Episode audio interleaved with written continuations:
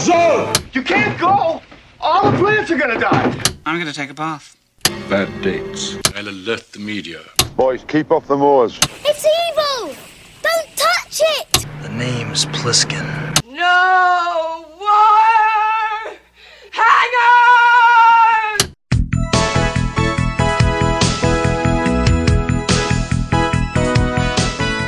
Welcome to Vintage Video, where we're rewatching the 80s so you don't have to. We'll be reviewing every major film release of the 1980s in chronological order, overanalyzing what you've seen and spoiling what you haven't. I'm Patrick O'Reilly, I'm Jesse Bayless. And I'm Richard Wells. and today we're discussing An American Werewolf in London, released August 21st, 1981. It was written and directed by John Landis and released by Universal Pictures.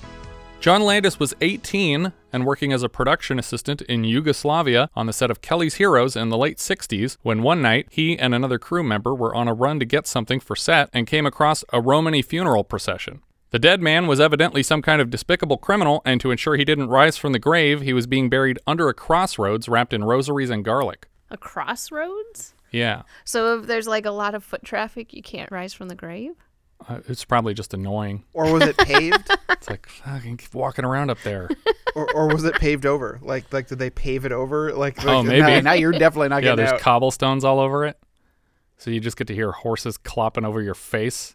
The experience stuck with Landis, and he wrote a script about a man his age being confronted with that kind of supernatural experience. Because of the unprecedented mix of genuine horror and at times absurdist comedy, he was told time and time again that the project was unfilmable and it was shelved for a decade. After providing some uncredited rewrites for The Spy Who Loved Me, Landis even approached Albert Broccoli about producing, to which he responded, Hell no, it's weird. When writing the story in 68, Landis envisioned Donald Sutherland from Kelly's Heroes in the lead. Later, Michael Beck was considered based on his performance in The Warriors, but Polygram shot him down after the box office failure of Xanadu, in a role that ironically both Griffin Dunne and David Naughton had auditioned for. yeah. They both tried out for Michael's role in uh, Xanadu. I, I, I think he would have been fine. Yeah. John and Deborah Landis had been longtime friends of Jenny Agutter and had her in mind for the Alex role from the beginning. Landis built a cult following in the 70s with several comedic efforts, but kept in touch with regular collaborator makeup artist Rick Baker, fully intending to come back to the werewolf script when he had the sway to get the movie greenlit. After the dual successes of Animal House and Blues Brothers, Landis was entering blank check territory, and Polygram Pictures volunteered a $10 million budget to produce An American Werewolf in London. He immediately reached out to Rick Baker, who was just gearing up to start on Joe Dante's The Howling, but when Landis lost his shit over the phone, Rick Baker agreed to step away from the project and leave his protege, Rob Bottin, in charge to keep a decade long commitment to working with Landis on a werewolf film. Baker even turned down an invite from Spielberg at the time to work on his upcoming sci fi blockbuster E.T. the Extraterrestrial, and the job went to Bay of Blood and The Hand makeup artist Carl Rambaldi, who would get his chance to tackle a werewolf film three years later for Silver Bullet. Universal was set to distribute and made repeated fruitless efforts to convince Landis to cast the film with Blues Brothers leads Dan Aykroyd and John Belushi. What? That's what they wanted because they knew it would make a lot of money. That's not the same movie. But he stuck with relative unknowns David Naughton and Griffin Dunne. The film was the first in 15 years to be given permission to film in Piccadilly Circus, and as Landis told us before a screening at the New Beverly, he didn't expect them to extend the courtesy to any filmmaker ever again after their grueling production. The soundtrack is obviously packed with popular upbeat tunes that feature the word moon in their titles, including several covers of Richard Rodgers' song Blue Moon. A few songs didn't make the cut, including Elvis Presley's version of Blue Moon, which Presley manager Tom Parker refused to license. It was replaced with Bob Dylan's version temporarily, and finally Bobby Vinton's rendition, which opens the film. Dylan's Blue Moon and Cat Stevens' Moonshadow were both rejected from inclusion by the artists themselves, citing religious objections, not wanting their work to be associated with a werewolf story. The film would eventually win the first official Academy Award for Best Makeup at the 54th annual ceremony, and at the 82 Saturn Awards, it took home Best Horror Film and Best Makeup alongside its nominations for Best Actress and Best Writing. Michael Jackson was also a great fan of the film and went on to employ Landis and Rick Baker in the production of his celebrated 1983 thriller music video, considered by many to be the second greatest music video of all time. What's the first? Jamiroquai's Virtual Insanity. In 1997, a radio adaptation was produced and brought back Jenny Agutter, Brian Glover, and Johnny Woodvine to reprise their characters from the film. A disappointing sequel called An American Werewolf in Paris was released on Christmas in 1997. The title is likely based on a threat made by Landis during the first film's pre production when Griffin Dunne's work permit was denied by the British government, who insisted there were plenty of American actors in the country to play the character. They approved everyone except for Griffin Dunne and then said recast that role. But rather than recast it, Landis threatened to move the entire production to France and change the title to An American Werewolf in Paris, which I think might actually be a better title as a reference to the 1951 film An American in Paris. In 2009, a documentary on the making of the film called Beware the Moon Remembering an American Werewolf in London was released, and the same year, Dimension Films announced they were taking steps toward a remake with producers Sean and Bryan Furst. After years of no movement, reports surfaced in 2016 implying that John Landis' son, Max Landis, would write and direct a remake, kind of like Jason Reitman recently picking up the Ghostbusters mantle. In 2017, Max announced on Twitter that a first draft of the script was complete, but in the years since that announcement, accusations of emotional and sexual abuse have emerged, and the project seems on hold at best. Walking Dead creator Robert Kirkman was briefly attached to a reboot, but I haven't heard anything from that either. There is no Slaughtered Lamb pub in East Proctor, but one now exists in Greenwich Village in New York City, within walking distance of Griffin Dunne's home. After the studio logos, we see a dedication to Jim O'Rourke, producer of Landis's first film, 1973's Schlock, who died of lung cancer just prior to the beginning of production. The film starts in what is meant to be British countryside. Bobby Vinton's Blue Moon plays on the soundtrack. We see an old truck rattling down the road full of sheep, with two American tourists tucked into the bed. The driver lets them out near a sign at the edge of East Proctor. Both men are dressed in puffy jackets that were reportedly meant to resemble spacesuits to emphasize their alienation here. I would also guess that David's being red and Jack's being green is meant to foreshadow their fates. Mm. Though I have seen it mentioned that the red was meant to evoke Red Riding Hood. Before leaving, the man dropping them off gives them a bit of local advice. Boys, keep off the moors. Stick to the roads. The best of luck. Apparently, these American friends, Jack and David, have grand plans to explore Europe and decided to start with northern England, saving Italy for later. As they walk, Jack can't shut up about a girl he has the hots for named Debbie Klein back home. David tries to point out that while admittedly attractive, Debbie is a shitty person, but Jack doesn't care. David lures Jack into a classic knock knock joke where you force the other person to make a joke by telling them to say knock knock first, and Jack does not understand it. After a day of walking and veering wildly off the roads they were advised to stick to, they find a small village. In town, they locate a bar called the Slaughtered Lamb. As soon as they step inside, the place goes silent. It's crowded with patrons, but they all stop to give the stink eye to the American tourists. They ask the bartender for permission to come inside since it's so cold tonight, and she gives the slightest of nods. They take their seats at a table and endure the angry glares of the locals. Everything warm they try to order is not available until the bartender offers to make them tea. David points to a five pointed star scribbled on the wall of the pub. It's a pentangle, a five pointed star. It's used in witchcraft. Lon Chaney Jr. and Universal Studios maintain that's the mark of the Wolfman. Oh, I see. He recognizes it from the 1941 George Waggner film The Wolf Man. Well, that's a very rare piece. It shows the wolf and the pentagram, the sign of the werewolf. Werewolf? What's that? He refers to it as a pentangle, but I feel like it's more often called a pentagram. Apparently, the words are interchangeable. I thought pentagrams were in circles. Are they not necessarily in circles? No, but there is a word for that. It's called a pentacle Oh. when it's in a circle. I had to look all these up today.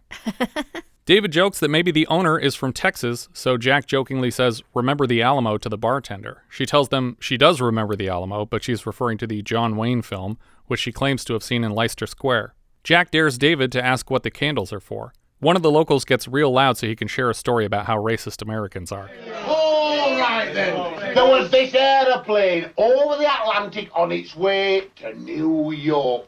And it was full of men from the United Nations. Oh, Go on, ask him. You ask him. And when it becomes clear the plane will not make the trip, they throw everything off the plane to lighten it, and eventually they have to start ditching passengers. The Frenchman says Vive la France and leaps out to sacrifice himself. The Englishman shouts God save the Queen and jumps. And finally, the American from Texas shouts Remember the Alamo and throws the Mexican out of the plane. The entire bar, who seem to have heard this joke many times before, laugh hysterically anyway, especially Rick Mayall, who chokes a big cloud of beer mist across the chessboard with his laughter. Jack kills the laughter dead by asking point blank what the star on the wall means. Excuse me. Well, what's that that star on the wall for? and the guy playing darts misses the board entirely for what he claims is the first time. David decides it's time to leave, and as they prepare to go, the bartender pleads with her customers not to let these men go out alone at night. Wait! You just can't let them go? Go. Stay on the road. Keep clear of the moors. Thank you. Beware the moon, lads. Jack and David wander off into the night in search of somewhere to stay, and we cut back to the bar as the bartender continues pleading with the other men to bring them back. You can't let them go. Should the world know our business? It's murder then. Then murder it is. It's in God's hands now. A gust of wind blows clouds out of the sky to reveal the full moon.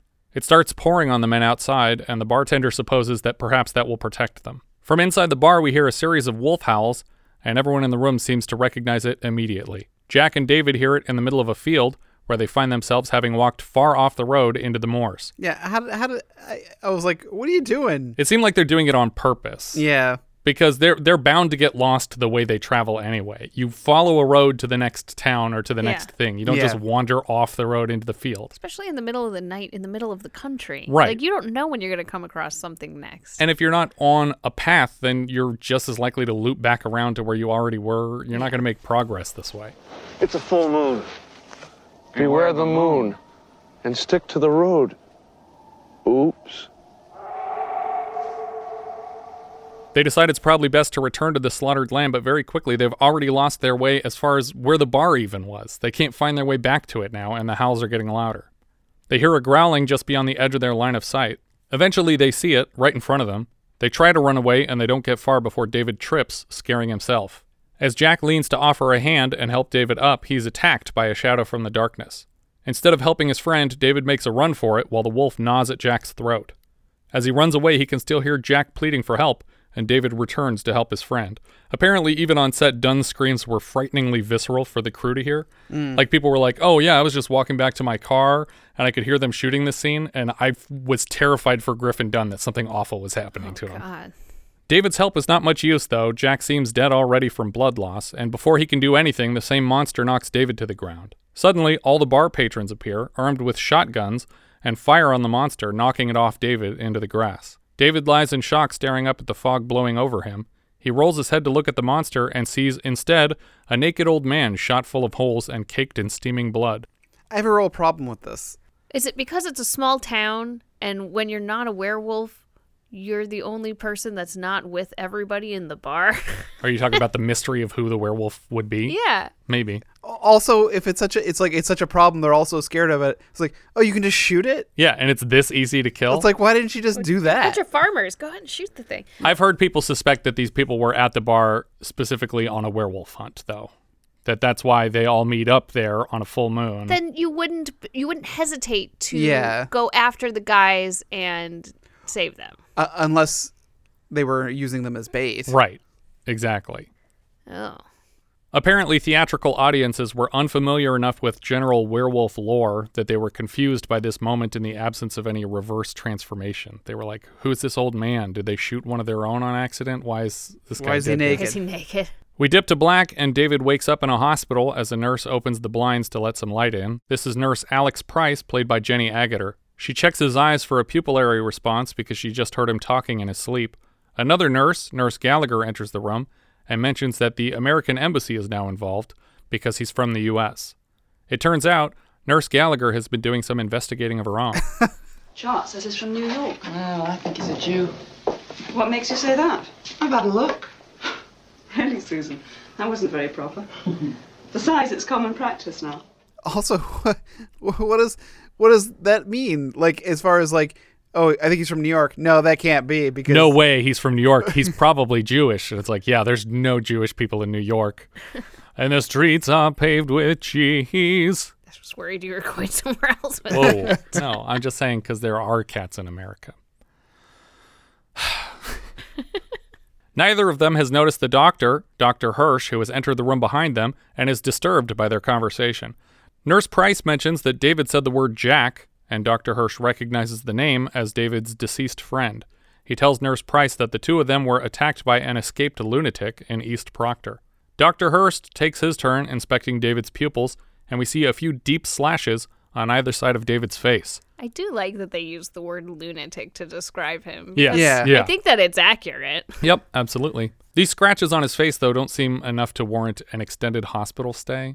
Like, I feel like they would have just sent him home with somebody. Well, we we yeah, we never really see the extent of his injuries like that he might have on his torso. Yeah, he, I guess he has a claw mark on his upper chest and he has Yeah. these two scratches on his cheek.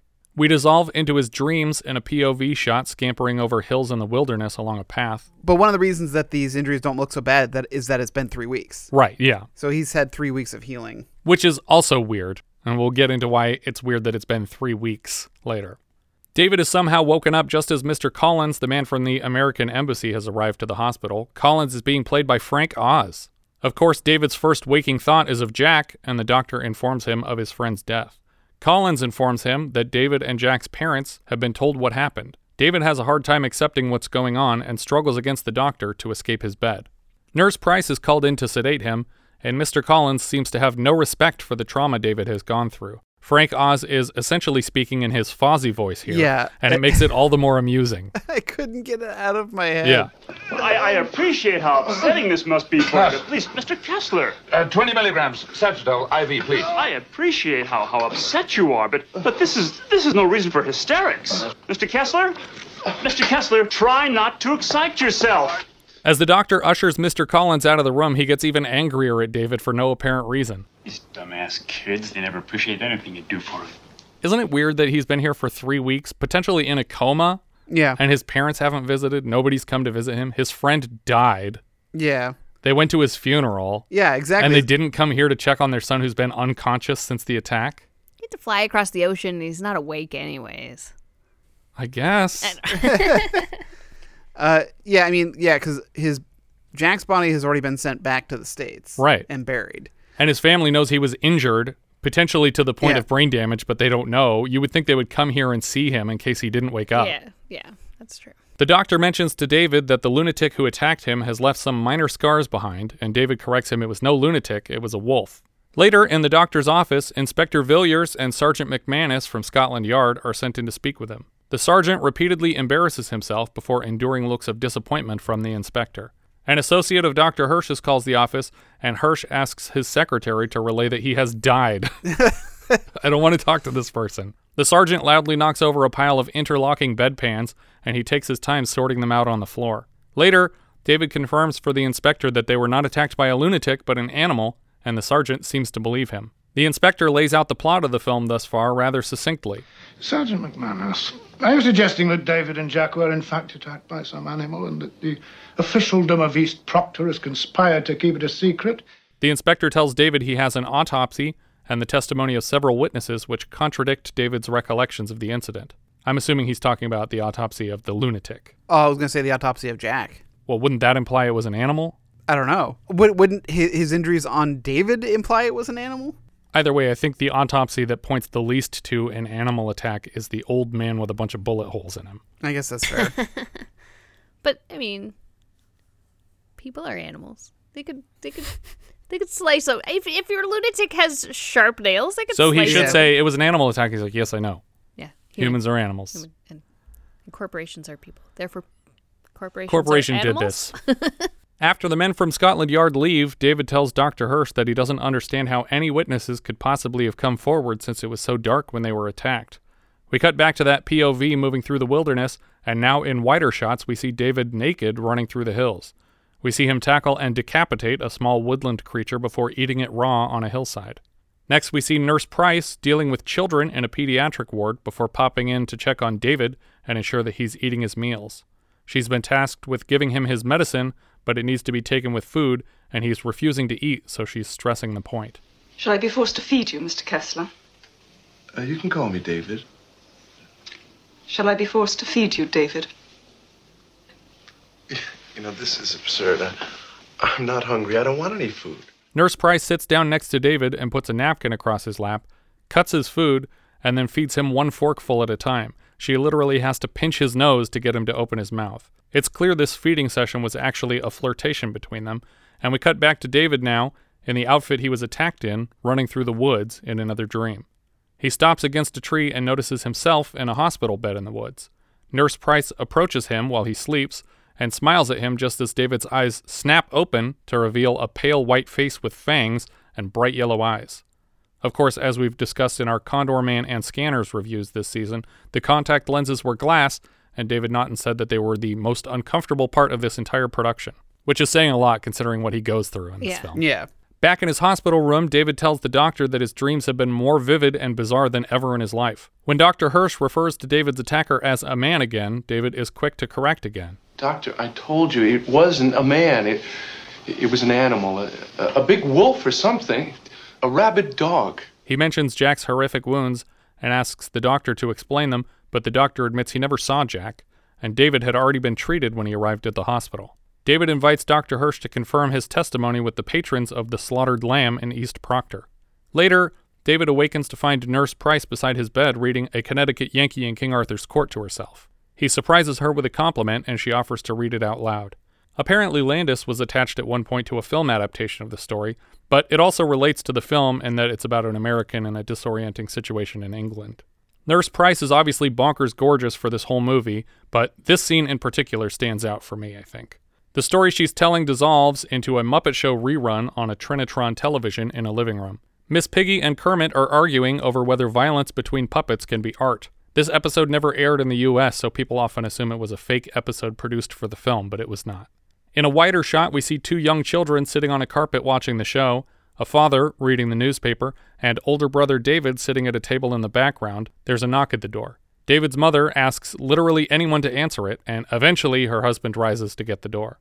The knocking gets more and more erratic as he approaches, and when he opens it, he finds a bunch of demons in German war helmets firing Uzis into the house.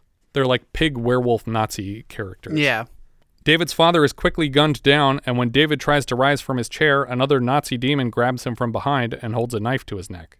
David's mother is blasted out of frame in the kitchen, and a soldier kicks in the television screen before spraying the two children with a hailstorm of bullets, and in a wide shot, we see them caked in blood across the carpet as the demon starts setting fire to the house. The one behind David slashes open his throat, and he wakes with a startle in the hospital room. He informs Nurse Price beside him that he's just had a nightmare, and she stands to open the curtains just as another Nazi demon emerges and stabs her repeatedly to the floor, and David awakens from a second dream down. Bwah. A dream within a dream. Holy shit. Uh, the the sound that this one is making, this kind of like high pitched squealing Yeah. sound. They use this sound effect a lot in Krull. Oh, do they? Yeah, I was like, I was like, oh god, I know that sound all That's too well. The next morning, an Indian doctor brings in a full breakfast for David. When he's left alone to consume it, he looks up from his tray and finds the brutally mangled corpse of Jack staring back at him. Can I have a piece of toast? Get the fuck out of here, Jack. Obviously, the werewolf transformation scene, which will come later, is one of the greatest makeup jobs in the history of cinema, even by today's standards. But for me, Jack's makeup here is the most impressive thing in the movie. Just the floppy cheek. Yeah, the floppy pretty- cheek and just the, the blood is so perfectly done, and, Yeah. and there's no seams to anything. Yeah. I think what makes it so impressive to me is that usually when actors are in this much prosthetic pieces, it limits their motion a lot. But Jack is able to move very fluidly, and the full strength of his personality is showing through, Mhm. even though so much of his face is covered. He starts to help himself to David's breakfast, and David sits there still in shock. Apparently, the neck prosthetic was also built so that a piece of toast could fall out of his neck after we see him chewing on the toast. But Landis had to pull that moment and a few others to get the movie down to an R rating. Oh. Yeah. the toast falling out of the neck is going to put it in past an R rating. Yes. Th- Apparent, that's apparently, he was just as confused by that. that. That makes it funny, Yeah. not gruesome. That makes it less scary. David, you're hurting my feelings. David asks Jack to confirm that he was buried in New York, and Jack tells him about everyone who came to his funeral. He mentions that his crush, Debbie Klein, came and cried. So, you know what she does? She's so grief stricken. She runs to find solace in Mark Levine's bed. Mark Levine? An asshole. Life mocks me even in death. I love that already David is ready to just have this conversation and seems Yeah. to have forgotten the fact that he's chatting with his friend's ghost. Now Jack gives in the bad news. The monster that attacked them was a werewolf. David is not ready to hear this part, but Jack continues. And he covers his ears, but I feel like if this is a hallucination, that's not going to muffle Yeah, him at yeah. all. Because Jack died an unnatural death, he's condemned to this limbo until the werewolf's bloodline has ended. The werewolf that attacked them is dead, but the line continues because David was infected. Shut up. The wolf's bloodline must be severed. The last remaining werewolf must be destroyed. It's you, David. Which begs the question why, if it was within their power to kill all werewolves, would the patrons of the slaughtered lamb allow David to receive medical treatment for his wounds? Yeah. Do they Well, not maybe- know that that's how it's maybe communicated? They didn't know the rules because they didn't turn into a werewolf and have some ghost of a dead friend tell them the rules. Okay, that makes sense then. Either way, they could have just safely shot him and been done with it. Also, shouldn't there be a lot more ghosts here, or was Jack literally the first victim in the entire werewolf I think lineage? it's the wow. Because he didn't kill Jack. Right. That's true. He may as well have by running away. sure. Okay. May, yeah, that's just the the werewolf curse being judgmental. yeah. I mean, it seems like You killed him. it seems like the spirits have the opportunity to be there or not. So maybe guess, he's the yeah. only one that wants to be there. Right. But it feels like the rest of them should be talking him into killing himself all the time. There should be hundreds of people here Yeah, stretching maybe. back centuries. But maybe they're just all but because the bodies seemed their physical bodies seem to rot with their their Oh, so they're just bo- dust now? Yeah. They've like- been like- around for too long. Condemned to walk the earth as a pile of dust. Yeah. it's not so much walking at that point, I guess. Just mm. fluttering the earth. Blowing? Jack informs David that if he doesn't kill himself, he will kill others, and David hits the call button for the nurse to escape this conversation. Beware the moon, David. When Nurse Price gets to the room, Jack is gone, and she consoles David. He confides in her that he's a werewolf, and he was just chatting with Jack. They conclude together that David was simply having another vivid dream. Weirdly, she takes this moment to bite the bullet and invite him to stay with her when he is dismissed from the hospital. Bite the silver bullet? Nah. Yeah, because this this red flag isn't uh isn't that red? I guess. Yeah. They get groceries on their way back to her flat, and she's careful to double check the cashier's work totaling up her items. She worries that her pay won't keep up with inflation. Later on the tube, David makes funny chimp faces at Nurse Price, who I guess I'll start calling Alex now, across a subway crowded with punks. It looks like David's actively trying to get his ass kicked by these guys, but nobody really reacts except Alex, who finds it very funny. When they get home, Alex offers him a tour of the place, ending in her bedroom, and David makes a note that there's only one bed. Alex admits to finding David very attractive and bringing him here with the intention of sharing the bed. She prefaces the invitation with a disclaimer that this isn't something she does all the time. Only seven times so far. she invites him to watch television while she takes a shower, and of course, we cut to them taking the shower together under Van Morrison's Moondance on the soundtrack. As with most of the nude scenes we discuss, Agutter has mentioned that the crew seemed to double in size the day they needed to shoot this scene. Do you guys recall the last time we saw two characters showering together? Yes. And that was. I'm trying to think of the name of the movie. we just fucking watched it. How could you possibly forget? Right? It's not just a random cliche phrase for an action title. Eye for an eye. That's it. Oh man, that took a minute. We dissolve from shower kissing to bed sexing. In the middle of the night, David stands to take a piss, and when he pushes the medicine cabinet closed, the reflection reveals Jack behind him, looking much more decomposed than we last saw him. His skin is green now, and David is quick to dismiss it as another hallucination. I feel like the rate of decomposition is inconsistent because the first time was three weeks and he looked mighty fresh. That's true, yeah. And now it's a day later and he is green. Yeah, three at three weeks he looked the same as he did the night that he died. Yeah. You're not real. I don't be a putz, David. They move together to the living room where Jack jokingly puppeteers a small Mickey Mouse toy, which I'm sure the Universal lawyers tried to talk them out of including. Yeah. Hi, David. Put that down. Jack reminds David that he's a werewolf and he needs to kill himself because the transformation is imminent. Tomorrow night's the full moon. You're gonna change. You'll become. I know. I know. A monster. David is quick this time to dismiss all of Jack's warnings. I will not be threatened by a walking meatloaf. Alex hears him talking to himself and enters to sit down in the same chair Jack just disappeared from. She also says she heard voices, plural. That's weird. I didn't catch that. What's wrong? I heard voices. He confesses in bed to the second hallucination and repeats the warning that he is due to transform into a werewolf at the next full moon tomorrow night. Alex suspects David's dreams are a manifestation of his guilt over what happened. He asks if she ever saw the Wolfman movies, and she assumes he means the Hammer film, Curse of the Werewolf, starring Oliver Reed, but he means the original Universal monster movie, with Bela Lugosi, Claude Rains, and Lon Chaney Jr. Coincidentally, those films and this one were all released by Universal Pictures.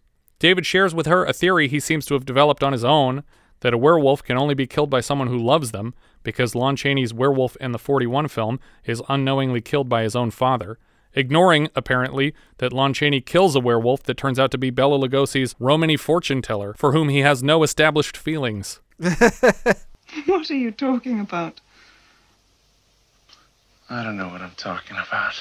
Clearly, this comment was for the audience alone to absorb and to assume that she will have to kill him when the time comes. It doesn't even go along with what we've seen in this film so Right, far. yeah. Just Yeah. a group of people from a pub shooting an Those old guys lunatic. love the hell out of that oh old man. man, it was like they're best friends. Again, she takes this opportunity to mention how hot she finds this lycanthrope psychosis of his. We cut back out to the moors of North England as a car comes over the hill past the East Proctor sign where the boys were dropped off in the opening scene. It's Dr. Hirsch conducting the investigation that the police never did. I love this turn for the character. Yeah, I was like, man, good on you. Yeah. for like not letting this go. Yeah, because he starts as such a skeptic, but he's at least willing to look at the, the holes in the official story. Yeah, I mean, I get that he's looking at the fact that it, things aren't lining up. But is he a good doctor if he actually thinks there's a werewolf? I don't think he thinks there's a werewolf, but he wants to know why David believes that. Uh, And he also claims whether or not it's true that he was in the area already. So this is just like, oh, you know what? I'll talk to these guys so that I can go back to David and convince him Mhm. with some testimony. He passes a herd of sheep on his way to the slaughtered lamb and moves inside to escape a heavy rainstorm. Like David and Jack, the bartender will not accommodate the doctor's first drink order, but then he reads the room and asks for a Guinness second. I think I'd fit in okay because I'd ask for a Guinness first Yeah. for sure. And I can't tell if she was doing a Guinness pour. I, I don't know if uh, they hold on it. He tries to start a conversation about the American boys who came through this way a few weeks back, but they pretend not to know what he's talking about. Dr. Hirsch notices the pentagram on the wall and asks what it is, and the bartender is much more forthcoming here than with Jack. Oh, what's that? Oh, that's uh, been there for 200 years. Uh, we were going to paint it out, but uh, it's traditional, so we left it. Dr. Hirsch shares with the patrons David's testimony of werewolves, and they're put even more on edge. He challenges the Alamo Joker to a game of chess, but he's not up to it. The doctor, getting nowhere with these people, asks about a bite to eat, but they have nothing for him, and he leaves without finishing his Guinness. But he notices the dart player standing in the rain watching him leave and approaches for a chat in a neighboring graveyard. The man repeats Jack's warning that David will change and others are in danger. The chess player catches him and interrupts the conversation. You change. You. That's enough! That's enough! I was waiting for a section of the church to fall up on, onto his head. Oh yeah, like Omen style. Somebody just gets stabbed. Oh, I was thinking more like a, a hot fuzz. Oh, okay, yeah, Like, like waiting, waiting over in the churchyard. yeah. The loose-lipped dart player runs off into the distance, and the doctor presumably leaves town. Back at Alex's flat, she kisses David goodbye on the front steps as she leaves for work, and two young girls walking a dog pass by. Their dog barks incessantly at David, and the girls find it endlessly amusing. When he returns to the front door, he finds he is locked out. A tabby cat hisses at him until he successfully sneaks back in through a window. Apparently, they found the best way to get this cat to hiss was to hold up another cat. In Alex's living room, David growls at his reflection a few times to check it for signs of werewolfery. He flicks on the TV and watches a bit of competitive darts and then a News of the World promo. He goes to lay down under Creedence Clearwater Revival's Bad Moon Rising. His stomach lures him to the kitchen repeatedly, but nothing in the fridge appeals to him. I'm still not hungry. We cut back to Alex talking to pediatric patient Benjamin, the stubborn child who only says no. Benjamin, have you ever been severely beaten about the face and neck? No! I thought not. Are you asking him that Because you want him to say because yes. you want him to say? Yeah, I was like, don't you expect the answer to be no? Yeah, I would hope, yeah. These moments of her with the kids remind me of our previous Jenny Agutter title, Disney's Amy, where she did a lot of the same work. But I'm not sure it's necessary in this film, unless they just needed something to cut away to to break up other scenes. I feel like the stuff with the kids is completely irrelevant. Yeah. As she tickles Benjamin to end the scene, the camera floats up to a window to reveal a full moon in the sky outside. At home, David tries to distract himself with a book in the den, but suddenly freaks out in the middle of a page under Sam Cooke's rendition of Blue Moon. Jesus Christ! He's immediately tearing all his clothes off. Do you guys recall the last time we heard John Landis using Sam Cooke's music? I was gonna say the Blues Brothers. The Blues Oh. Brothers. Though he is not Sam of Sam and Dave from the Blues Brothers soundtrack, he is listed on IMDb as an uncredited writer of both Soothe Me and Hold On I'm Coming, but I could only corroborate the former credit elsewhere. David is quickly fully nude and drenched in sweat, screaming as though he were on fire. He lifts a hand in front of his face and his palm stretches to double in length. He's rapidly coated in thick, dark fur all over his body and collapses to the floor in pain. The hand stretching looks so good. It really does. It's amazing. All of this looks amazing. So the stretching hand technique was they basically wrapped the prosthetic around four plastic syringes and used them like pneumatics. They pumped the air into them so they would expand and stretch out Hmm. the shape of the hand. His hands seem to inflate, and we can hear his bones creaking and snapping inside of him. His feet, like his hands, become elongated, and he's forced on all fours by his changing skeleton. His last coherent thoughts during the transformation are of Jack, who it turns out was correct. I didn't mean to call you meatloaf, Jack. We see hairs and a pronounced spinal column rising on his back. He has fangs now, and he rolls over onto his back as his torso stretches out. Finally, probably the most spectacular effect, David's face extends forward to form the snout of a wolf, and his eyes are again treated with contact lenses to appear bright yellow. The transformation seems nearly complete, and we hear the familiar howl from the start as we dissolve to a city street at night as a couple arrives somewhere for a double date. They sneak around their friend's building to play a prank on someone named Sean, but they never make it inside because they're mauled to death by an enormous wolf like creature on the front lawn. Who knows what it was? Upstairs in the building, Sean and his girlfriend mistake the commotion for hooligans in the park. We cut to the hospital as Dr. Hirsch arrives to ask pervy Nurse Gallagher if Nurse Price is here tonight and if she's kept in touch with David. I don't know. Yes, Doctor. We cut back to Sean, who steps through the gate looking for his missing friends. In Dr. Hirsch's office, he points out to Alex that it's a full moon tonight and demands her number to call the house in search of David, perhaps fearing that he'll convince himself he's a werewolf and do some real harm. Sean continues to look for his friends and finds a lone arm in the grass by accidentally stepping on it. Do you guys recall the last time we saw a severed hand? The hand? No, more recent than that. Uh, that other one with the hand in it? Demonoid? Yeah. More recent than that. Uh, student bodies? No, it, it was another werewolf movie. The howling? No. Wolfen? Wolfen. The security guard's trigger hand gets bit off. Oh yeah. We also saw a severed hand in Going Ape this season. There were four so far that I counted. Back at the hospital, Hirsch tells Alex that in his investigation he found no record of the attack David survived. His encounter at the pub has convinced him that there was no lunatic and the villagers are hiding the truth. He refers to the werewolf legend as a sort of mass neuroses. The people in town believed it, and so David believes it. And then it follows that if he survived an attack by a werewolf, wouldn't he himself become a werewolf at the next full moon? He doesn't mean literally, but he worries that David might believe it and hurt someone, so they try to call the police. We cut to a junkyard within sight of Tower Bridge where a few homeless people warm themselves on a garbage can fire. Their dog Winston is suddenly whining with concern. They release him to seek whatever's troubling him, and suddenly another sound echoes back to them. That's not Winston. All we get is a quick flash of werewolf eyes, and we cut to a subway platform. In the original cut, the bums were given a graphically violent send off, but at a test screening, Landis was annoyed by how much people were talking about it after it happened and missing the next scene, so he cut the entire attack. Wow. A decision that he now regrets. Because it was super violent, apparently. And that's fine for your R, but toast. Yeah, That's a no, that gross. that was part of what he took out, and again for the R rating. He also took out some of the sex scene, which also he regrets. Everything he took out, he regrets taking out. Is there an extended edition at all? Not that I know of. I couldn't find one. I did look. Cool if they had that extra scene. Yeah, with the sex. More I of meant the sex. the murder one, but you know, to each their own. In the subway, we see a businessman step off a subway car when he finds himself alone at the platform. He hears grunts and howls echo through the tube and assumes it's a prank of some sort. I can assure you that this is not in the least bit amusing. I shall report this. The man boards an escalator and then moves through a hallway where we can see posters for an all out orgy film entitled See You Next Wednesday. Do you guys recall the last time we saw an advertisement for See You Next Wednesday? Was it earlier in this film?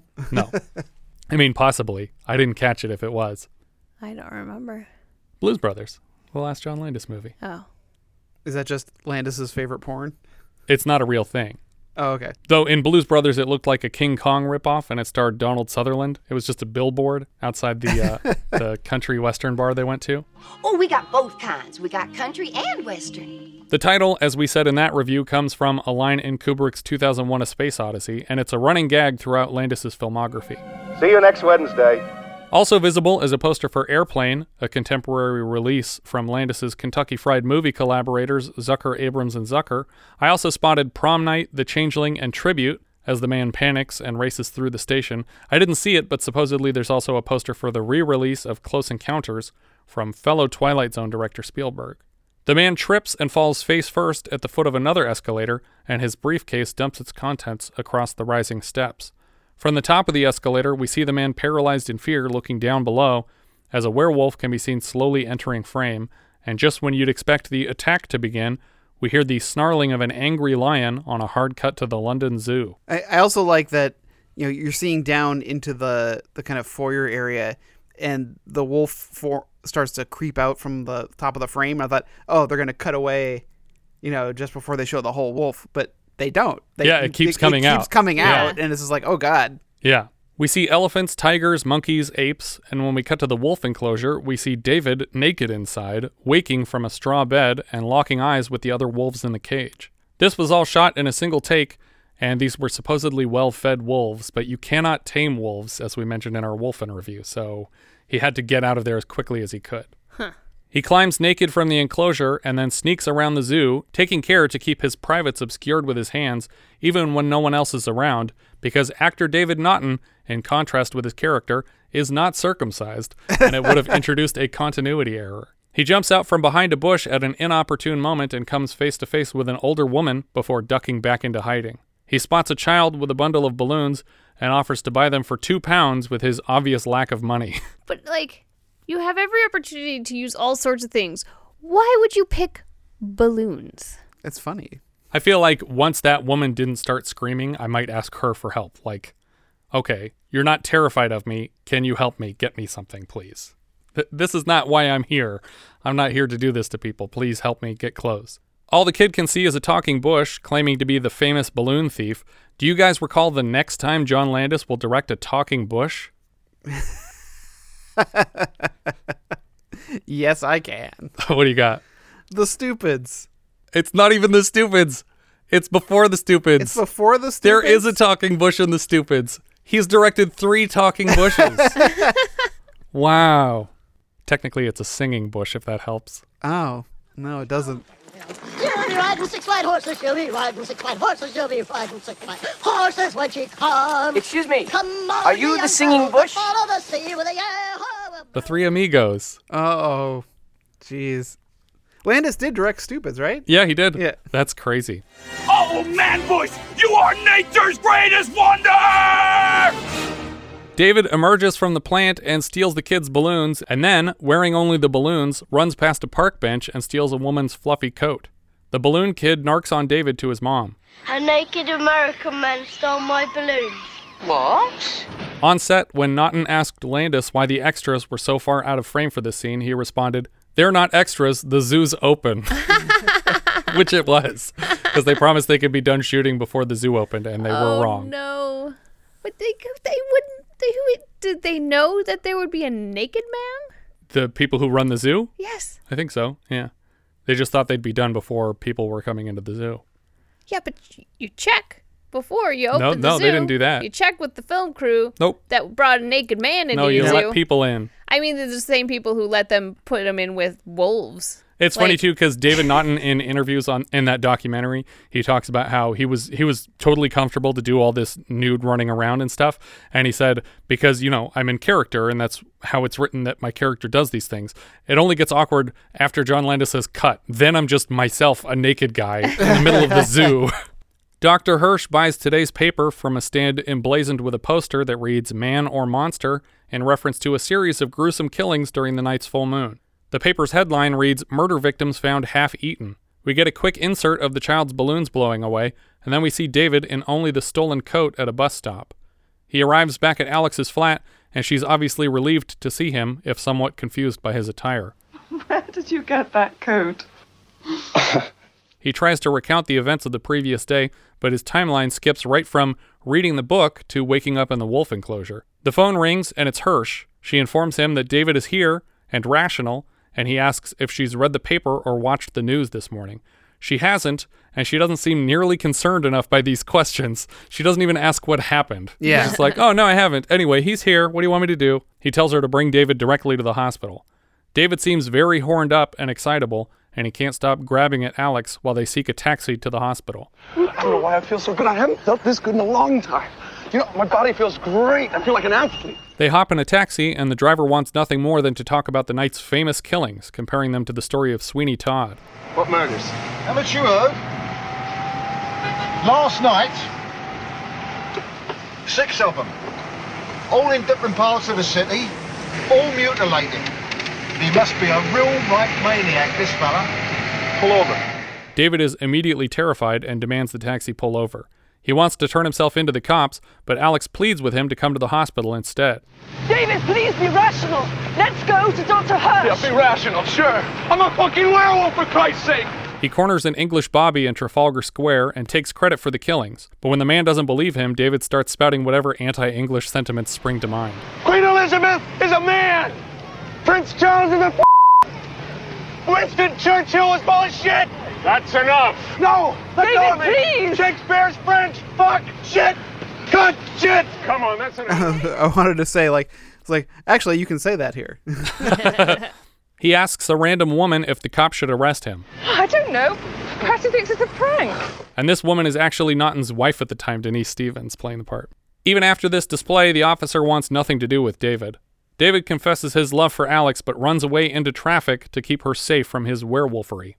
In Dr. Hirsch's office, he, Alex, and the police discuss their options for finding David before nightfall and the second night of the full moon.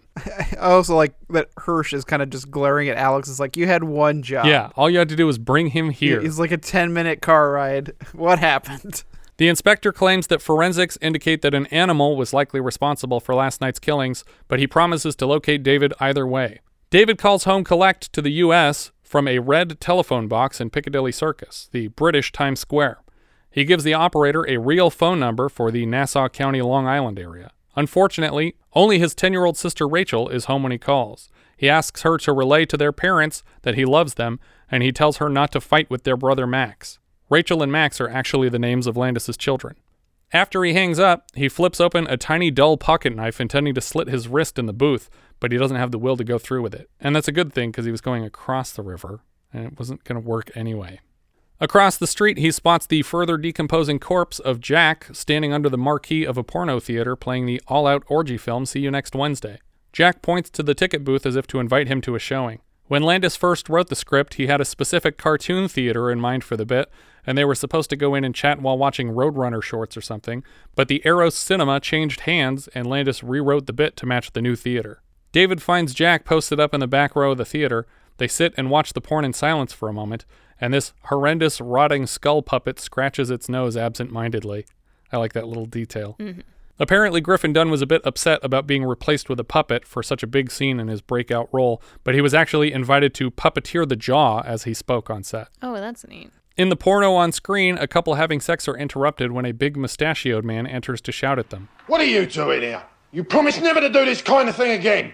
I never promised you any such thing. Not you, you Twitter. I've never seen you before in my life. Oh, sorry. And then he leaves. Good movie. Mm-hmm. This fake porn was actually the first thing they shot for the film, and Landis's new UK crew were very concerned about the filmmaker they'd tied themselves to. Linzi Drew, the porn's lead actress, was a page three girl at the time and went on to an extensive pornographic career. Do you guys recall the last time that a Twilight Zone director shot a custom porno to cut into his werewolf movie? The Howling? That's right. Joe Dante's The Howling. After the requisite I told you so's, Jack introduces David to all of his victims from the night before. Gerald Bringsley from The Tube, He laments how his children will grow up fatherless, and he is cursed to this limbo until David ends things. Next up are Harry Berman and Judith Brown, the couple he killed outside their friend Sean's building. They're drenched in blood but incongruously chipper. Yeah, she she's so great. Yeah. She just seems like, oh, hello. Yeah, it reminds me of characters in uh, Hot Fuzz for sure. They're like really happy even when things are terrible. Mhm. And finally, the three bums, Alf, Ted, and Joseph, are introduced. Everyone takes their turn encouraging his suicide. A gun! I know where you can get a gun. Don't I need a silver bullet or something? Oh, be serious, would you? Madness. Oh, a gun would be good. Yes, you just put the gun to your forehead and pull the trigger. But if you put it in your mouth, you'd be sure not to miss. Thank you. You're all so thoughtful. A knife. An electric shock. A car crash? You could throw yourself in front of a tube. Drowning. That's definitely the worst one. Yeah. In another exterior on Piccadilly Circus, the clouds are blown clear of another full moon. In the back row of the theater, David is struck with the trauma of another werewolf transformation. A man confronts him as he panics, and he begs the man to run for his life, but he takes no such action. So, what are the rule- rules for the change? Like, the moon has to be up but not rising. Like, oh, it has to have already risen. And it has to be full, and it has to be shining either on you or on the building that you're in. but if there's clouds in the way, right, it doesn't count. I'm also confused about this concept of like multiple day full moons. Well, I think technically speaking, a full moon can last like up to three or four days. But isn't it only it, like it's either waning or waxing? It's Yeah. only full for a moment, right? But yeah, that's true. But maybe it's just it just It's full enough. It's a matter Full of how much light is bouncing off of the moon. Ninety-eight percent or more. Yeah. There there has to be Okay, some so kind of a a percentage. range. Yeah. It's all just sunlight anyway. It doesn't make any sense. Right. You should be a werewolf in the s- in the daytime. oh, right. Like Don't tell what- them. Is, is, is that the argument? Like, what happens to a werewolf on the moon? Like, are they are they constantly a werewolf, or are they It depends not? on which side of the moon they're on. Are they not a werewolf because the sun is the light hitting them, Mm. or is it reflecting off of the moon t- Oh, as because the, well? the moon is so- always a full moon to someone. Yeah. from from one direction, the moon is always full. If if the werewolf lived on the sun, he would always be looking at a full moon, but he'd also be on fire. Or he could be in one of those uh, Lagrange points. yeah, that's probably it. that makes all the sense. Now we have to write the movie where a guy Werewolf find- on the sun. No, where a guy finds out he's a werewolf when they go to the moon, like he's an astronaut. Oh, what do we call this? I don't know, but it, like that that is the, he becomes Lobo thirteen. I don't know. Lobo thirteen. I don't know what that means. A man confronts him as he panics, and he begs the man to run for his life, but he takes no such action. Shortly after, an usher is attacked, and the ticket taker woman is screaming for the police to stop the rampaging monster. A Bobby finds the demolished corpses of nearly every theater patron, and then finds the werewolf chowing down on a torso. He runs for the door and pulls down the shutters. A group of cops try in vain to hold the barricade closed as the wolf pounds at it from inside. The inspector arrives just as the wolf bursts through the wall and catches the man's neck in his teeth. In no time at all, the head comes completely off and bounces across the hood of a parked car into the street. Do you guys recall the last time we saw a werewolf bite a man's head off? I'm gonna say Wolfen. That's correct. I don't consider those werewolves. I was trying to trick you, but it didn't work. The werewolf prowls out into the street where a double decker bus veers sharply around it. It comes to such a sudden stop that a man flies through the windows of the top floor and is then promptly run over in the street Oh, by God. another passing car. This whole sequence is more horrifying than anything else that's happened in the movie. and it's going so fast that you don't have time to process what's dummies and what's not, and it's just terrifying. The pileup continues for another minute as the werewolf continues through the city. We get a quick cameo from director Landis here, struck by a car and pushed through a storefront window. And then we see a car crash head on into the mess, and the driver is ejected through the windshield. It's amazing that none of these drivers have considered slowing down as they approach the pileup, though. They're all just hitting it at full speed. Dr. Hirsch finds Alex sleeping somewhere, possibly his office, and informs her of the incident unfolding at Piccadilly Circus. I was gonna say, do you remember the last time John Landis directed a huge car pileup? Yeah, it would have to be Blues Brothers. yeah. Broke my watch. We finally get a shot of the wolf releasing its trademark howl just as the cops corner it in an alleyway. As they prepare to move in on the beast and hold back a growing crowd, we see more cops approaching, loading rifles in a van. Alex races down the street to the alley and somehow breaks through the police line to approach the monster. Once she finds the beast, she speaks to it as though it were David in human form. She warns him of his certain fate and confesses her reciprocated love for him. When the werewolf flexes to attack, the sharpshooters in the police line manage to strike the werewolf without hitting her, and she is instantly sobbing over David's naked corpse in the alley. We hard cut to credits with the Marcels' doo-wop rendition of Blue Moon over the credits.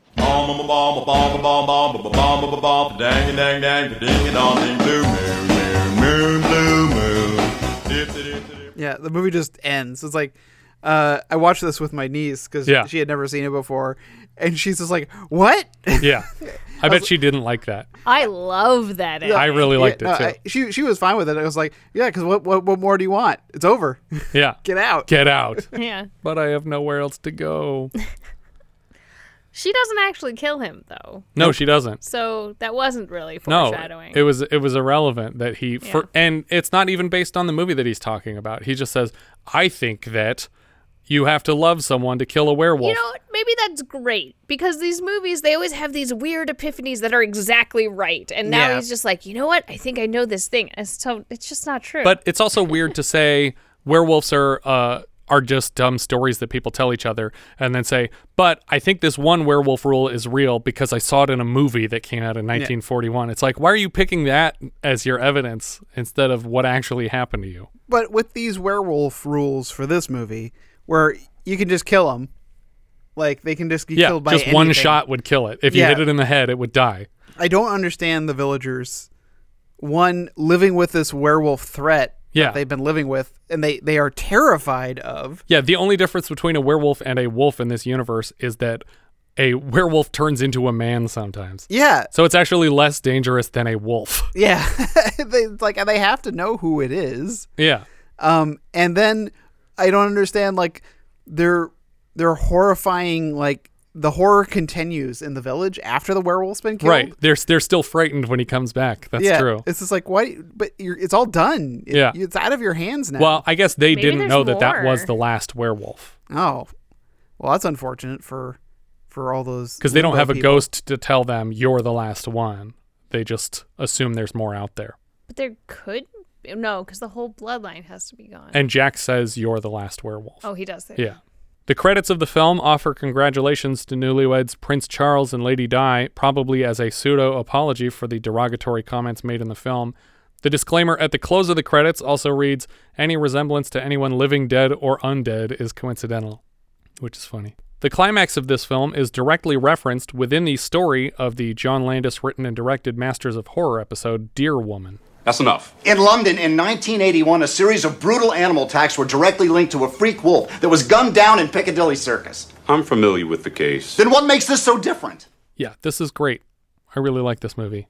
Oh yeah, this Um, movie's Yeah. great. Like I, you know, I don't like horror films generally. Yes. Um, but there's so much like there's so much lightheartedness in this. Yeah. Um, but it still has the heart Yeah. to it, and you and you feel their friendship, Jack and David. Yeah, exactly. You, the, you in the first like five minutes, you get you totally get who these people are. Yeah. and and and you like them. Like there- there's not they're not they're just like very likable individuals. Yeah, and it I think there's a very clear direct line from this to Shaun of the Dead where you just have, you know, the the horror comedy type thing but also a really genuine friendship between these two guys that are going through this supernatural experience together. But yeah, I, I love it. Obviously, Rick Baker completely makes the movie. Yeah. I think without his visual effects, this this maybe isn't remembered as well because the characters are honestly not that deep. But I think when you when you put it all together in this package and it's so professionally done that it's just really it's a great mix. And the soundtrack I think does a lot of heavy lifting too. Well, and and to be so, I mean, yeah, because when I was describing this movie, I was like saying, you know, the, the werewolf transformation is the price of the ticket. Like, Right. That that's what you you're buying your ticket for for this movie, uh, because you know the actors are relatively unknown. Like I, I really can't name too many things that they're in. Right. Uh, Griffin And- Dunne probably works the most out of these people. and uh, you know, like you you wonder kind of how this film would have continued on in the the zeitgeist of modern culture if it had like larger names in it. For sure, yeah. Mhm. But- although Griffin Dunne feels fully formed in terms of like Yeah. like he feels the most comfortable in his own skin as this character. And I definitely remembered him the most from seeing this as a kid. Like Mhm. if you asked me anything about it, I'd be like, there was that really funny dead guy. That's Yeah. that's what I remember the most about this movie. But yeah, obviously the transformation scene is also incredible. Quick weird side note: Did did you guys see the Tom Cruise mummy? Yeah, I worked on. that. Oh yeah, yeah, because they, they they basically do that with Jake Johnson. Yeah. And as much as I love Jake Johnson, I was just like, "Ah, you guys are just doing American Werewolf in London. with Yeah. Mummy. I, I don't think we should give it that much credit even. um, but yeah, it's really wonderful. It looks great. It sounds great, and uh, it did not cost very much money, but it made gangbusters. So Yeah. he got to keep working like regular for a while. Yeah. Definitely thumbs up though. Oh, of course. Thumbs up. Uh, we met, and you mentioned American Werewolf in Paris. Um, Yeah. I remember watching that movie. I think there's like a Smash Mouth montage. Like There where is they're a Smash Mouth. Yeah, Uh, and- I watched it twice yesterday. Yeah. Why twice? because I watched it once to take notes on it, and then I watched it in fast forward while I was working on other notes. Uh, uh, there's so many things I hate about that movie, especially the poster, which is just like a bad CGI like bl- blurry wolf face. Yeah, and also the the Tom Everett Scott character is so bad. Yeah. Uh, but I wanted to say, uh, uh, do you remember the last time we had someone jumping off the Eiffel Tower? Condorman. yeah, yeah. Because The the- the movie starts with them bungee jumping off the Eiffel Tower. Hmm. They're like a bunch of thrill seeker Americans that go to Paris and Yeah. they're gonna jump off the Eiffel Tower. you, you can't jump off the Eiffel Tower. It curves. It's wider at the bottom than it is at the yeah, top. it's like bungee jumping off the Luxor. It's like what? You're just gonna slide down a bunch of fucking windows. So they go up there to jump off the thing, and then Julie Delpy shows up trying to kill herself, which doesn't make any sense because Yeah. from the beginning of this film, she's a werewolf. And so jumping off of this thing, I mean, maybe it will kill her if bullets if regular bullets will kill a werewolf, Right. maybe she would die from jumping off of the Eiffel Tower. She tries to kill herself and then they save her by bungee jumping and catching her on her Oh way my down. god. But uh, she, in the story of that film, is the daughter of a British nurse character who presumably is the Yeah. offspring of the lead characters here. That- Oh. yeah. So it was passed down through genetics? Yes, because his DNA was changed by the attack in such a way that her child would maintain the the werewolf gene. But that also And means that they survived didn't to kill adulthood and and wh- who was she raised by? That that every full moon she was the okay nurse with- was feeding her hearts that she stole from the hospital. What? Because the fucking hospital didn't notice that hearts were missing. Yeah, human Like they're not a huge deal. Like we literally see at the beginning of the movie, Julie Delpy is stealing hearts on her own. And she's like just walks into a hospital and takes a heart and walks out of the hospital with it. And the doctor's like, She stole my heart. And then Tom Everett Scott's like, I know how you feel. she stole my heart too. It's garbage. It's really bad. Wow. But the second half is better than the first half. And the transformations are all CG in the second movie, which Yeah. is terrible. But I have to admit, the first transformation is pretty great because Julie Delpy's shirt rips open and suddenly she's got she's rocking six nips down the front as she turns into a werewolf. So that's pretty cool. But aside from that, there's there's almost no reason to check this movie out. Other than completism. I feel like werewolf movies are tricky. Like, um, you know, other than because after like the first Howling, we talked about the Howling sequels, Right. Um, and obviously Werewolf in, in London sequel, but uh, I, I try to think about other like even like the the newer Wolfman that they made. Well, what about how was Teen Wolf 2 T O O? I never watched that one with Jason Bateman. Jason Bateman? Yeah, I, I've never seen that one either. Yeah. I can't Uh, imagine it's good. Um, but I mean, but that's what you do with it. You have to make it a comedy, like Right, you know, Teen yeah. Wolf. He's like, how do we do a werewolf movie in modern times? Is well, you got to make it a comedy now. I mean, there's like three of those underworld movies, and they all have werewolves. Yeah. The Twilight movies all have werewolves, but they're part of an ensemble of monsters. Right, right, right. I, th- I think I have to say, like, probably my favorite is uh, Monster Squad. Yeah. Wolfman's got hearts. and and Laszlo playing the uh, Wolfman. Right. Well, you also um there's that more recent werewolf comedy that just came out, Werewolves Within, which has uh, M- Milana Vayntrub, and Oh, yeah, I never actually saw it. yeah. I wanted to see that. Yeah, the trailer looked good. It's like some snowy town, hmm. and, Right. and he's like He's like a cop that joined the oh, force. Oh, that's oh yeah. Okay, I recall that trailer now. It Yeah. it kind of it kind of had the vibes of The Dead Don't Die. Yeah. Yeah. With werewolves. Yeah. I think it's a little bit less artsy than what I assume the Jim Jarmusch one is because I haven't actually seen it. It's it's not super artsy. No. Uh, there there's a point where Bill Murray just breaks character and talks about working with Jim Jarmusch. And is like, I'm doing this as a favor for him because you know That's awesome. it's just like, okay, this movie's just nonsense. That's good. I should probably check that one out. But yeah, where do we have this letterboxed, you guys? Uh, I have it at number three out of 110. All right. That's It pretty good. It's below the Great Muppet Caper and above Arthur. All right. And, and for the record, Raiders is still up at the top. Yeah, I Yeah. figured. Um, I have it at ten, so Okay. it's it's it's in the top ten, uh, which puts it uh, below Arthur but above Atlantic City. Um, I have it in fifth, which is also below Arthur, so I have it right next to Arthur, like you guys do, um, and above Thief. But it is in fifth out of 110 for me. It's funny. I, I did have it directly below Arthur, and then I'm like, wow, but the makeup's so good. And then I flopped him, but I'm like, but Arthur's so funny. And I then know, flopped it's him hard to choose. And then I'm like, but the makeup's so good. I just, I just love the the heart of Arthur. There's, there's so much Yeah.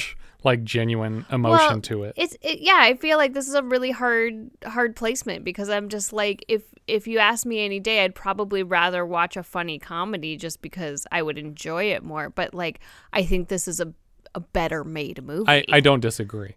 Our writer director here was John Landis. He played Man Being Smashed into Window, uncredited. Before this, he directed Schlock, Kentucky Fried Movie, Animal House, and Blues Brothers.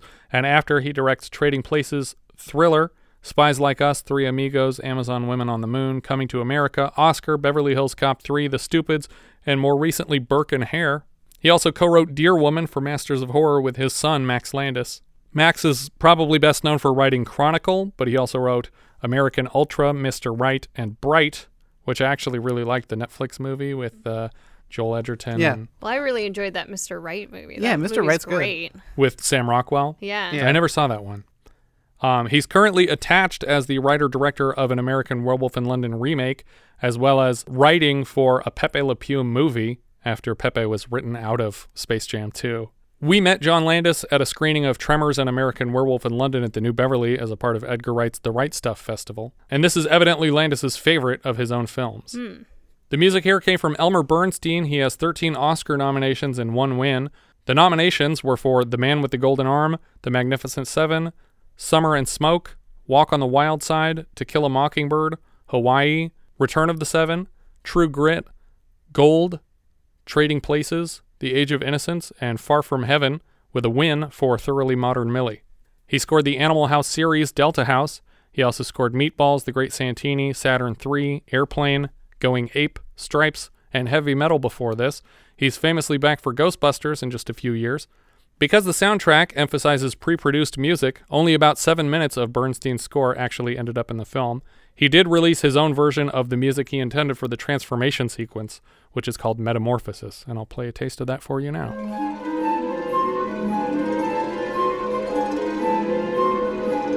Jesus Christ!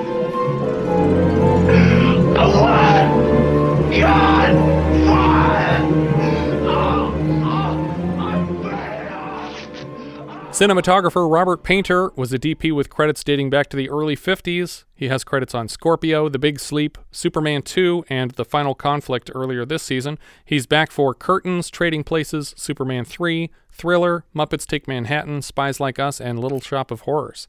The editor here was Malcolm Campbell. This was his first editing credit. He's back for Trading Places, Twilight Zone, Thriller, Spies Like Us, Three Amigos, Amazon Women, Coming to America, Nothing But Trouble, Wayne's World, Freaked, Hot Shots Part 2, Ace Ventura 2, and more recently Hot Rod. Makeup and effects came from Rick Baker. Baker worked with Landis as early as his first film Schlock, developing the monster makeup for that film. I just caught that one recently, and one of the opening shots of the film is like a 15 minute walk from here at the base of the Conejo Grade. As we mentioned in our Howling review, Baker and Landis had spent nearly a decade together working on werewolf effects, but then it looked like Landis had abandoned horror, and so Baker offered those techniques to Joe Dante's werewolf title The Howling. Landis was livid to learn that Joe Dante's film would benefit from their work, but as I mentioned before, Baker eventually left Dante's project to work with Landis, but The Howling would beat them to the theaters by several months. After failing last year to nominate or award Christopher Tucker for his makeup work in The Elephant Man, the Academy finally added a permanent award for makeup effects, and Baker's werewolf and zombie makeup would take home the first official Oscar for makeup in the new category. Only one other Oscar has been awarded for werewolf makeup, also to Baker, for 2010's The Wolfman with Benicio del Toro. Although I think they ended up replacing all of his practical work with CG anyway. Yeah, that was a Yeah. CG transformation. Prior to 1981, the only films to get makeup Oscars were special awards, which went to William Tuttle for Tony Randall's yellow face prosthetics in 1964's The Seven Faces of Dr. Lao, and John Chambers' work on the original Planet of the Apes in 1968. Baker also has credits on the 76 King Kong, Star Wars, Empire, Without Warning because he made the alien costume, Altered States, Incredible Shrinking Woman, for the ape that he played in that film, The Funhouse, and he's back later this season for Ghost Story. Later, he does Starman, Coming to America, The Nutty Professor, Frighteners, Men in Black, How the Grinch Stole Christmas, and The Burton Planet of the Apes, which, if it has anything going for it, it's incredible special effects makeup. Man, the the weird transformation in Starman Yes. is so In the cabin? weird. Yeah. Yeah. Turns into like from a wet baby into Jeff yeah, Bridges. Into, into a person. It's like growing and stretching. It's like, oh. It's horrifying. Baker based the werewolf design in this film on his own dog Bosco. He also plays one of the Nazi werewolves in the nightmare sequence, specifically the one with a knife to David's throat. David Naughton played David Kessler. David is actually John Landis's middle name.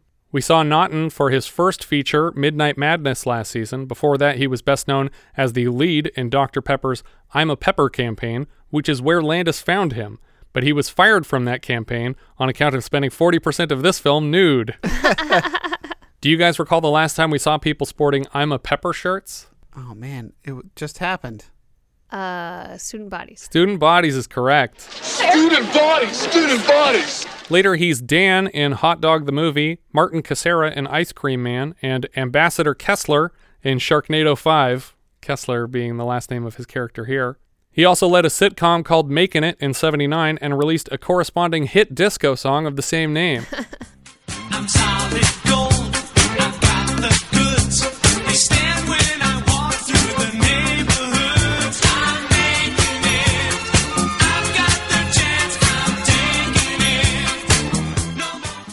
Griffin Dunne played Jack Goodman.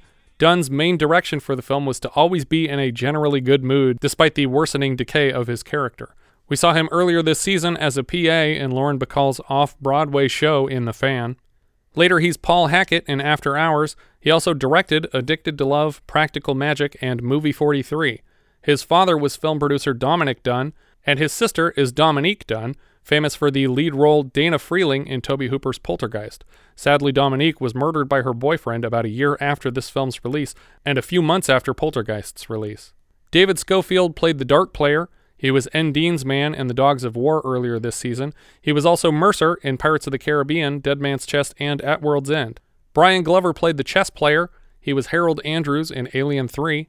Rik Mayall was the other chess player. We saw him earlier this season as a sailor in Eye of the Needle. In America, he's probably best known as Drop Dead Fred in Drop Dead Fred, but outside the US, he's probably best known for The Young Ones or Black Adder.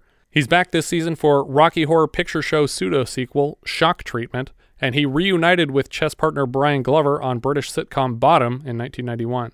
Jenny Agutter played Nurse Alex Price. She was Jessica in Logan's Run, Joanne Simpson in Child's Play 2, and we saw her last as Amy in Disney's Amy.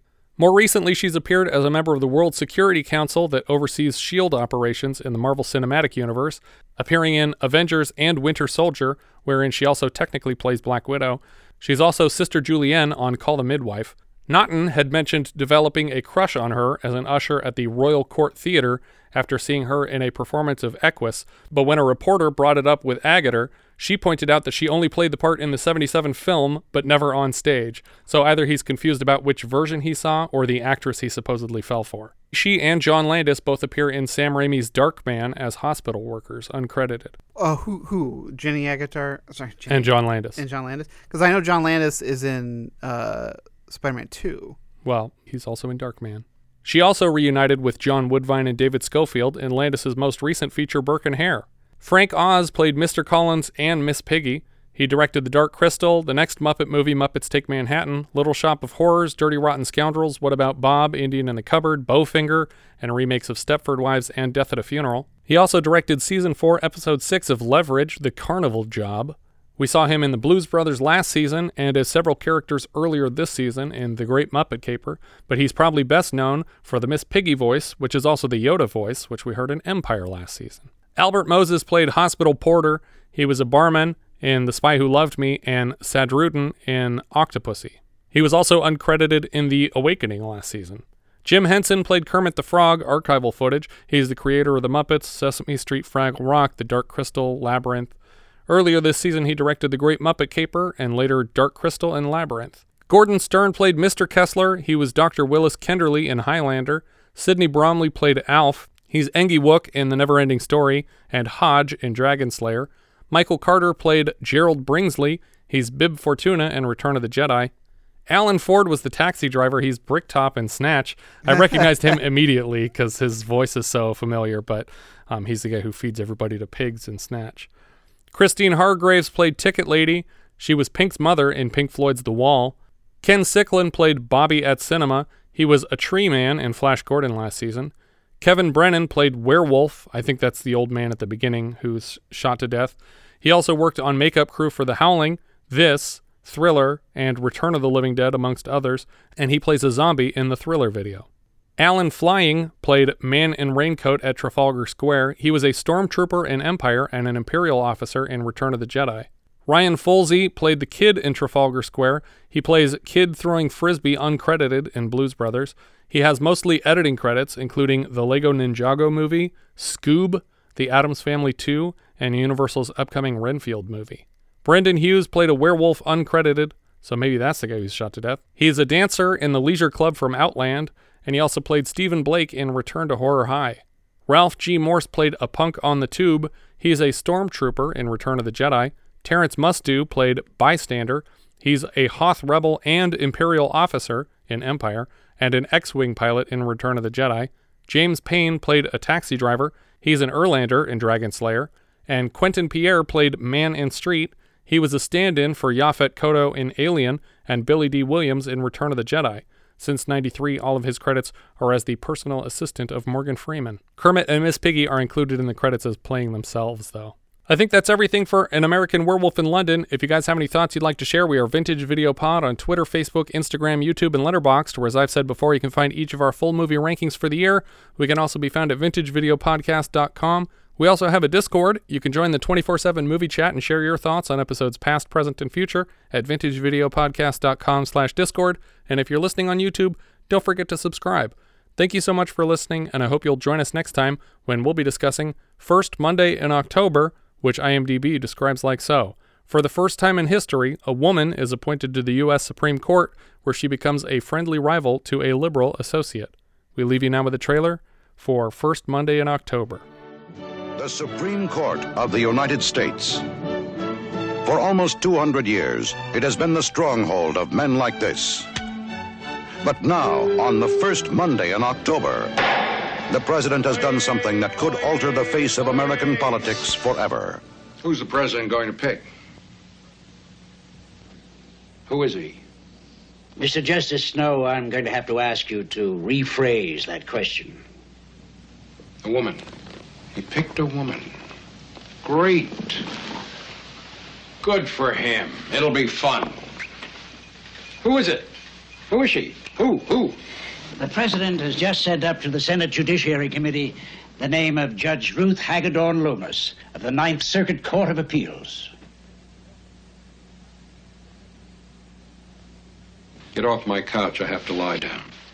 Do you feel your decisions on the High Court might be influenced by the fact that, well, you're a woman? I hope so. Uh, aren't a man's decisions influenced by the fact that he's a man? For two centuries, this court has expressed men's opinions, and perhaps it's time for the majority of the population to have one voice in nine in the rulings of the Supreme Court. This is an historic occasion. Like the Jesuits going co-ed. Good morning. The men on this court have got to stick together. After all, there are only eight of us left against all of her. How do you stand his moods, Mason? Every time I see him, he's ready to explode. I'm about as much of a socialist as Donald Duck, and you know it, you brainwashed Brahmin. Yeah, he does have strong feelings. Same as you do. Because I'm a woman, your resplendent male ego wants to Thomas win me over. said you know an what you are, educated Mr. electorate Justice Daniels? is the No. basis You're an an arrogant, self-centered, male chauvinist pig. Walter Matthau is the immovable object. Resigning? The hell is going to resign? You think I'd leave you here alone to get sprayed down by the Lysol lady? Jill Clayburgh is the irresistible force. You want the liberty to dirty up my liberty. Even in New York, you have to clean up after your dog. What happens when they have their day in court? Obscene, how outrageous. Censorship is an outrage. Makes first Monday in October the funniest day of the year. Is Justice Snow implying that nobody in this city or this country is honest except him? I like women. My wife's a woman. The bench will smell better with a little perfume on it. But Ruth Loomis. Walter Matthau, Jill Clayburgh. First Monday in October.